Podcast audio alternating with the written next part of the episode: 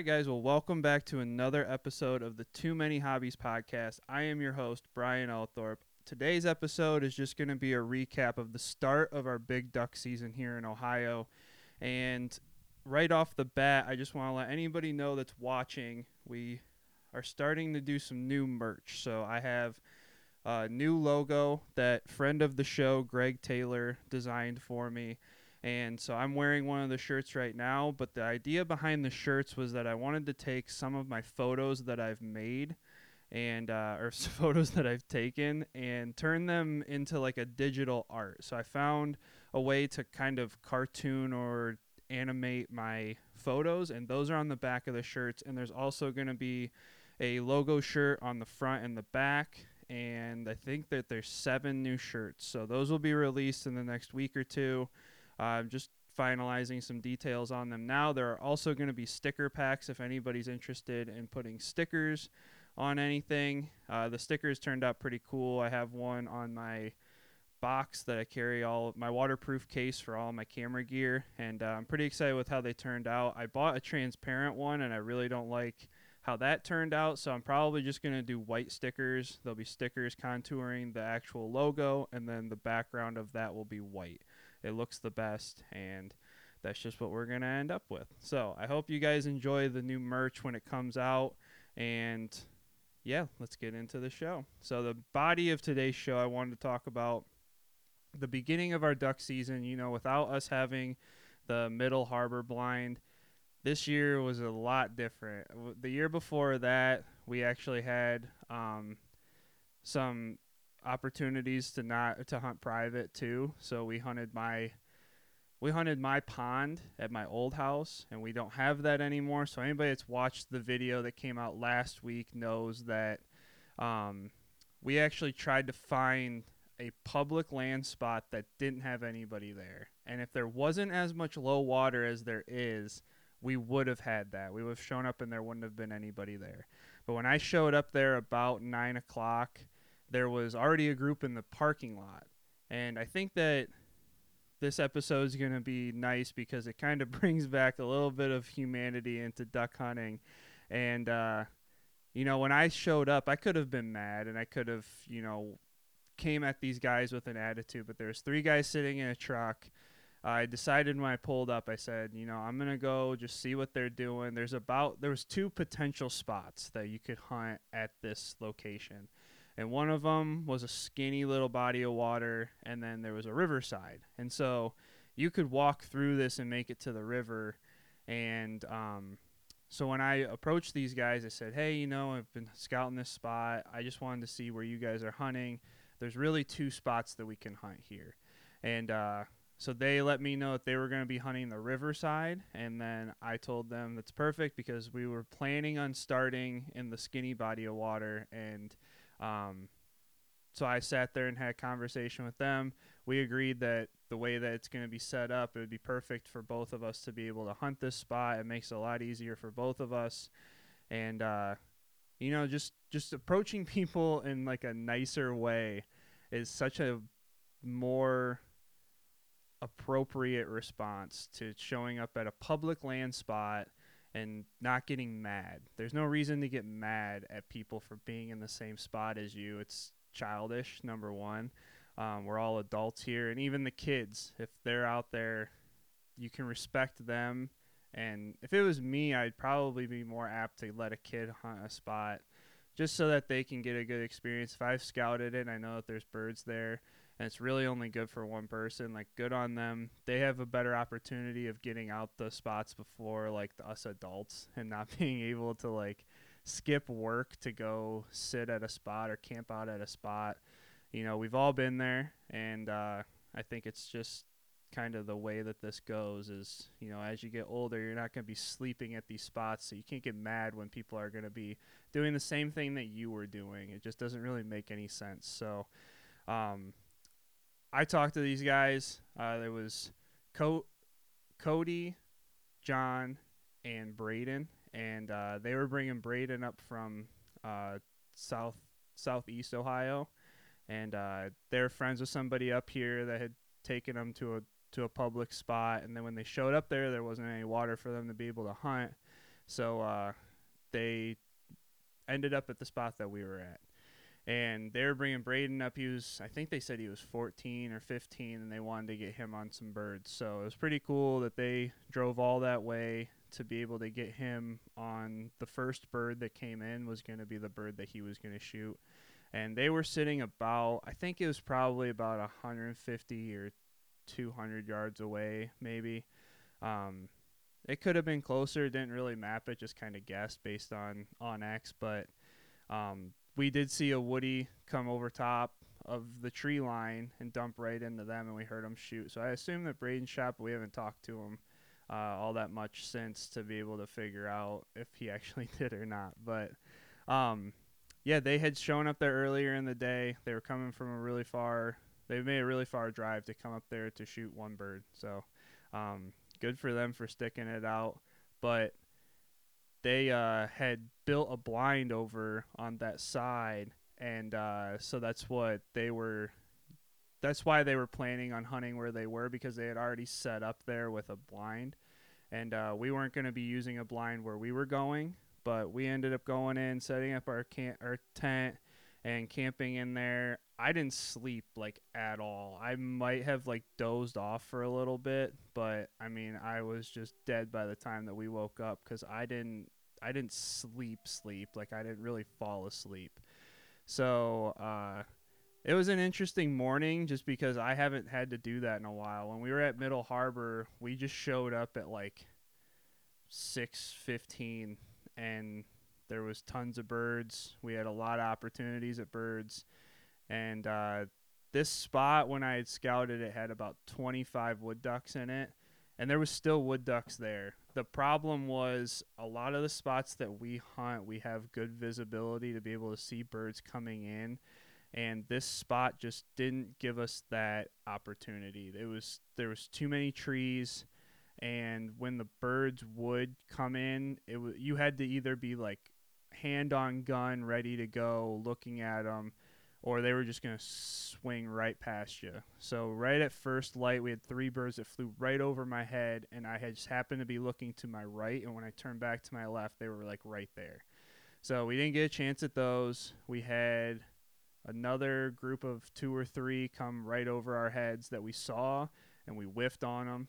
And then we were calling at geese behind us, and none of us were holding a gun. And Damian turned around, and there's like 15 wood ducks flying right over our decoy. So if we weren't calling at these geese like morons, we would have been able to probably bag a couple. Hopefully, that's what I thought when the three came over, is that we'd be able to shoot them. But then we had a single that came in like, I don't know, 10 o'clock or something, 10:30.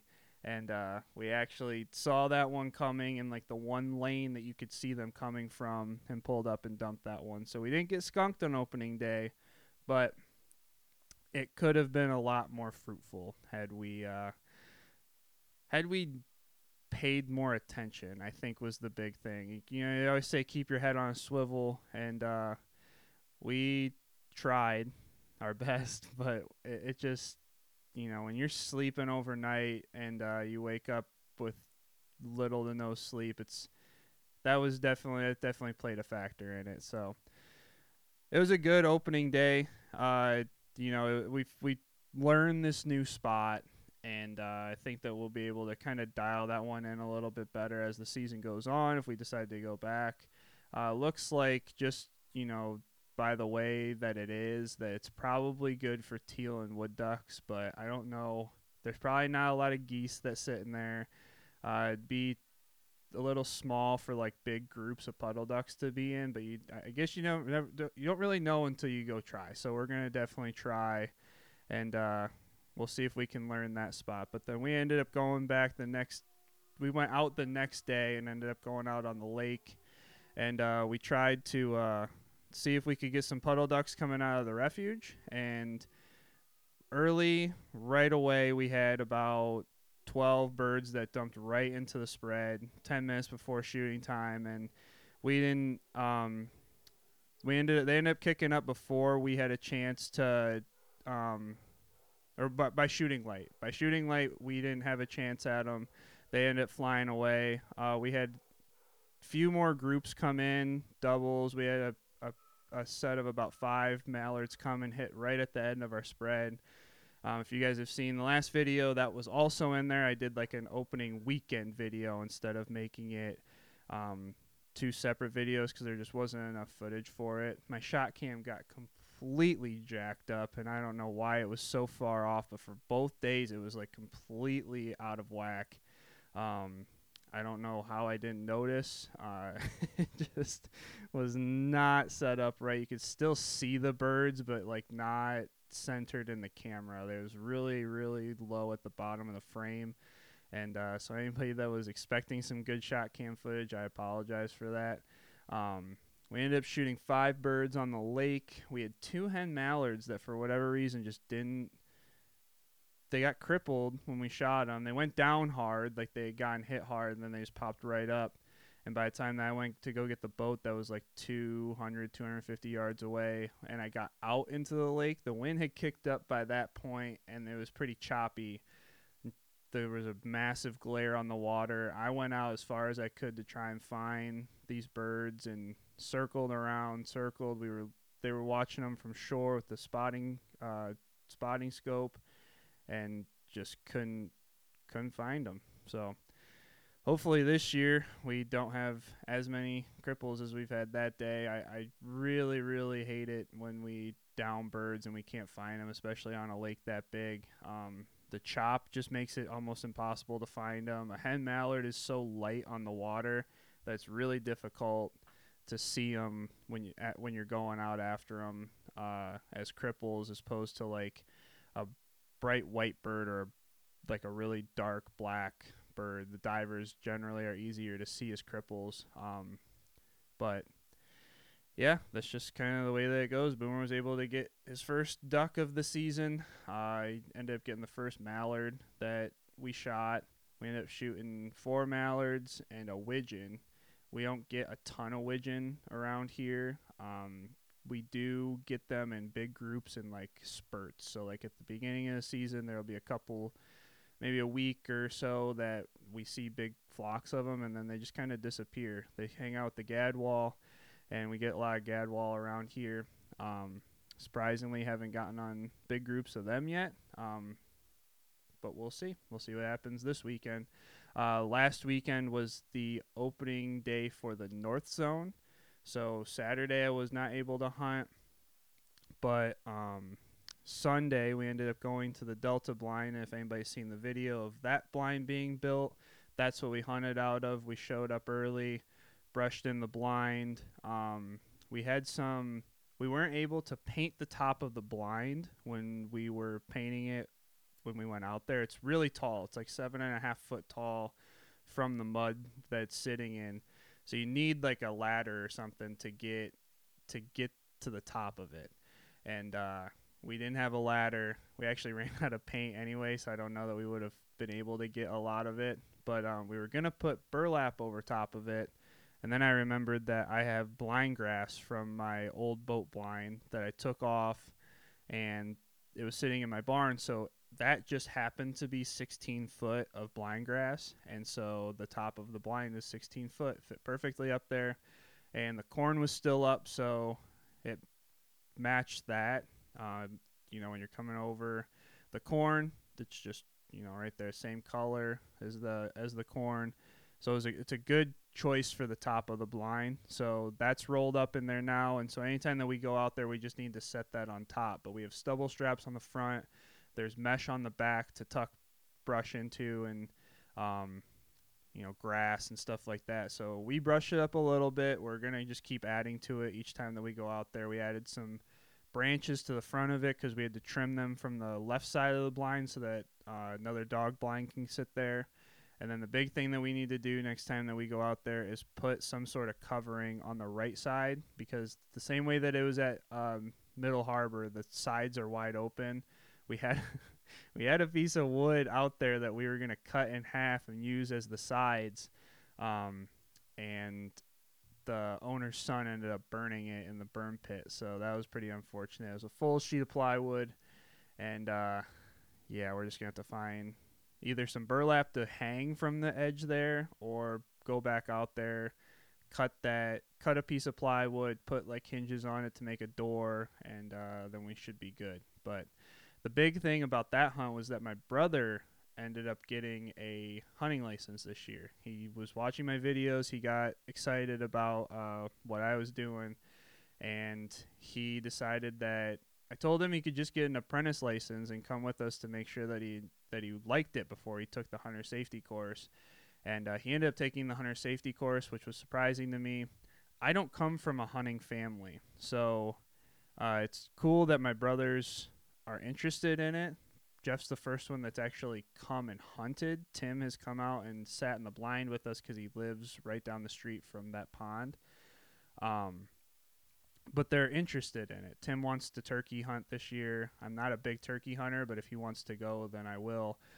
He's going to try to come out to the Delta Blind since he lives right there. But it was a good place to take Jeff for his first hunt because it's controlled. I didn't have to worry about people at a public land spot or like him screwing anything up. Like, it was easy. He didn't have to wear camo. He can just sit in the blind. I brought an extra gun for him, showed him how to use it, and then when birds came in, we just jump up and shoot. And there was a lot of birds out there.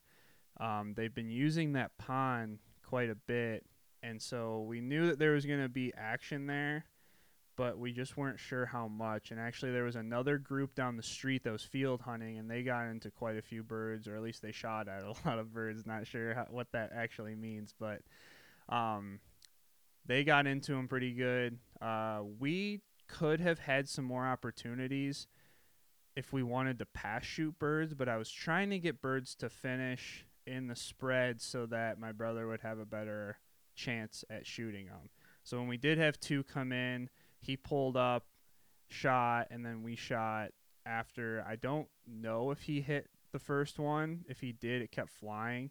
So then we topped them off. But regardless, he got to shoot at some birds. He got to hang out and see what duck hunting is all about. I think he was wondering if it would be more like deer hunting. I mean, when you watch shows, you don't really see like the banter in the blinds.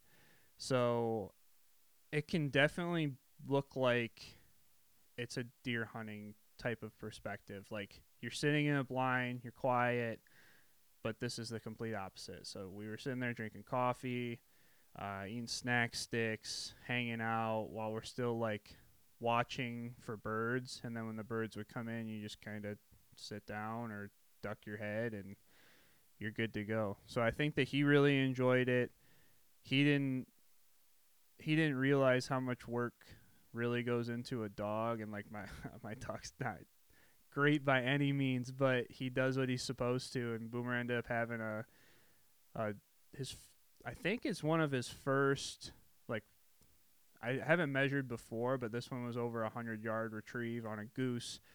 We shot it, and then there was birds coming in, so we went back into the blind. And that there was a pretty good wind, about 15 mile an hour out of the south, and it pushed the bird out into the pond even more, to where I wasn't sure if I should send him or just get the kayak and grab it. But he marked it, lined him up, sent him, and he did exactly what he was supposed to. So that was cool that he got to see that. And it's just, I think my biggest thing is that I really enjoy taking people out on their first hunt and kind of exposing them to it, showing them what it's all about, and really trying to show them correctly. There's a lot of people that can take somebody out on a hunt and not do it correctly and not teach them the things that they're supposed to be taught. I don't think that Jeff's ever going to go out on his own for a hunt. I guess it's early to say that, but I don't know that that's what his plan is. I think that he likes the fact that he can go with me and we can spend time together. So I've taken so many people out on their first hunt, and I like to think that I'm approachable enough to, and that's why people ask me to go or ask me to take them, and I don't mind taking them. I like to teach them, you know, if I'm taking you to a spot, don't go back the next day and hunt that same spot type of thing. You know, I like to teach them the etiquette of the sport as I've been taught it. And I think that the way that I've been taught it is the same way that everybody else should be taught, or like has been taught and that's been passed down to them. And I just want to make sure that I'm doing something correctly, and I want to show other people what this is all about. I think that there's a lot of people out there that are interested and just never been given the opportunity to go. It's expensive. It's expensive to go. It's expensive to buy decoys and boats and waders and guns and ammo. And if I can provide some of that so that they can experience it and see if it's something that they're really interested in, I like to be that person. And I try to use this channel, this podcast, just myself in general. I think that I like to be a resource that people can turn to, and I can show them the ropes and keep giving them advice as the season goes on, or as they still keep progressing in the sport, or whatever the case may be. There's a lot of negativity in waterfowl hunting, and I don't want to be another negative person that's telling people that, you know, don't hunt my lake, or, you know, that they shouldn't be in the sport, or whatever the case is. I don't want to be that guy. I think that there's too many people out there that really think that they own the sport, or they own the water, or they own the public land, and blah, blah, blah. And there's just so much more to it than shooting birds. I mean, don't get me wrong, I love shooting a limit of birds. I love shooting, you know, as much as I possibly can. It gives me good content for the videos, so I'd be kind of remiss if I said that I don't enjoy the actual shooting part of it. But there's just more to it. I enjoy, you know, being strategic and setting up decoys and scouting and finding birds and just being excited that that's where I'm going to hunt, and getting my boats out and loading decoys and setting the decoys up and seeing my dog grab a bird, and, you know, all the cliche stuff that everybody likes. There's only so much that you can like about the sport, but I've gotten past the fact of, like, I need to go out and shoot a ton of birds to have a good time. And if I can teach other people that there's more to it than just going out and shooting a bunch of birds, I want to be a resource. I want to help. And by taking my brother out, I feel like it was just, that one was special for me because I've taken people out, but the closest that I've gotten as far as like family goes is taking my cousin out, and we had already hunted before. We deer hunted together for a couple of years before I took him waterfowl hunting, and seeing him getting into the sport and seeing how he's taken my advice and been successful as a waterfowl hunter. He's a farmer, so he has access to land, but that access to land doesn't help if you don't scout and you don't put in time to find birds. And when he goes on public land, he's not setting up right next to somebody. I've taught him better than that. I've taught him not to set up 50 yards from somebody. If there's somebody there, find a different spot. And the biggest thing is concealment. He is one of the best blind brushers that I've had, like, that I've taken out as like a new hunter. The first time I took him out, I told him to brush in my panel blinds, and I was out setting decoys, and we were on the lake. And I turned around, and I had to have him stand up out of the blind so I could see where it was. Like, he knows what he needs to do. And so those are the kind of people that, like, I take pride in, that I've taught them something in the sport.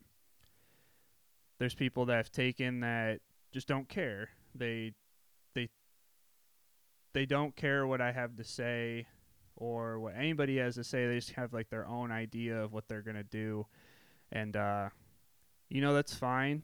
To each their own, but it's just not – it feels like I failed in a way that I wasn't able to, like, get through to them and teach them the right ethics and all that kind of stuff. But it's – you're not going to be able to get everybody on the same page, unfortunately. So taking my brother was a very sentimental thing for me.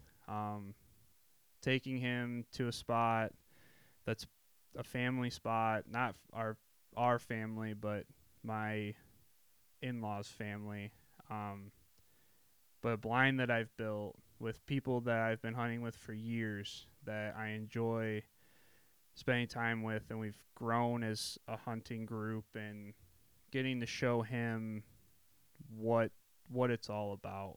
You know, it doesn't matter if you have the best gear. If you don't have good people around you, you're not going to enjoy the hunt. And I even told Damian while we were there, I said, I feel bad for people that don't get to hunt with you, because it's a trip. Every time — I've known Damian for 12 years now, and I never know what's going to come out of his mouth. It just — he keeps you on your toes. He's knowledgeable in the sport.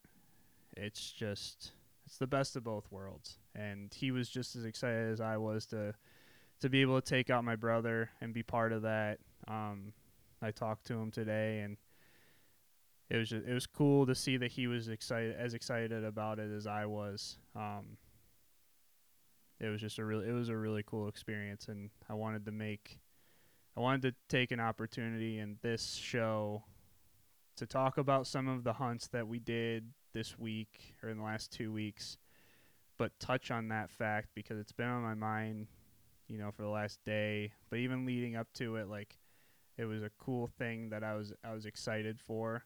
I knew that, you know, there's always the potential of getting in the birds thick, and there's a potential of not shooting anything. And luckily we had some shots at birds. We knocked 4 down. We had a good time. So that's all I can ask for. And I just really wanted to touch on that just because it's important to me. And I think that a lot of people can relate to that, being able to take family members, you know, sons, daughters, nieces, nephews, granddaughters, grandsons, you know, whatever the case may be. I just think that we are going to set up the next generation for failure if we don't introduce them to the sport. And we're actually going to set everybody up for failure if nobody wants to participate. You know, there's 850,000 hunters in the United States, and there's 330 million people. So you're talking about whatever that percentage is, like less than, you know, a 0.5%, whatever it is. That's just insane that there's that many people in this country, and basically nobody hunts. And we're the ones that are funding, you know, the years to come. We're the ones that are restoring the wetlands. We're conserving all of this property for us to use as sportsmen, sportswomen. But if we don't keep expanding the sport, then it's going to just fall apart. So that's my PSA for the night.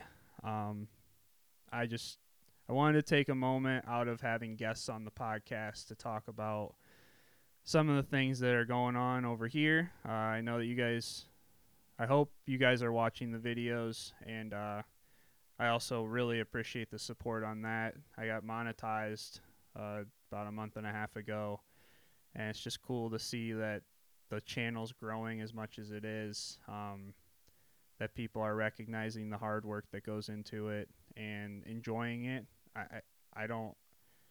I'm not a professional hunter by any means. I've expressed that as many times as I possibly can, that I'm just not — I feel like I'm qualified enough to be making the videos and talking in an educational sense, but I'm by no means like a guide or a professional in the sport.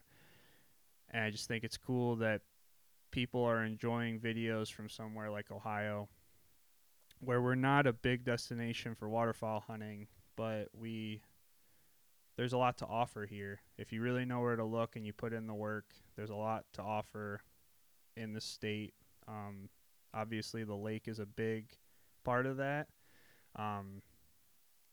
It's just cool that so many of you guys support what I'm doing, and that's the reason that I can feel sick all day and then decide that I still want to record a podcast for you guys to stay on schedule. So it means a lot to everybody that's out there listening. If you've made it this far, I appreciate it. So that's gonna do it.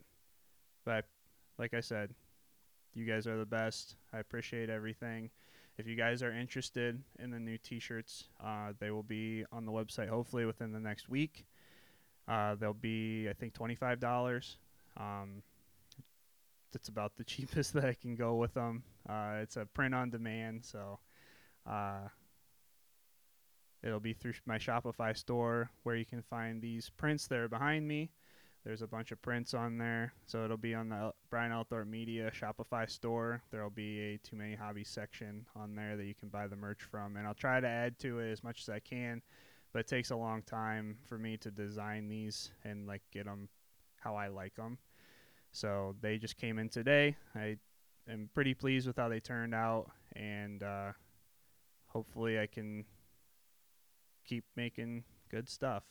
So thank you guys so much for listening. Thank you for watching the videos. If you guys are watching on YouTube and you've made it this far, please give it a thumbs up. Subscribe if you're not already subscribed. If you're on Apple Podcasts, make sure that you guys hit the plus in the top to add the show to your guys' list. Any of the podcast streaming platforms should have something similar to that to be able to be notified when there's new episodes that are coming out. They come out every 2 weeks on Tuesday, and they'll hopefully be going through the end of December if I can find enough guests. So thank you guys, and I appreciate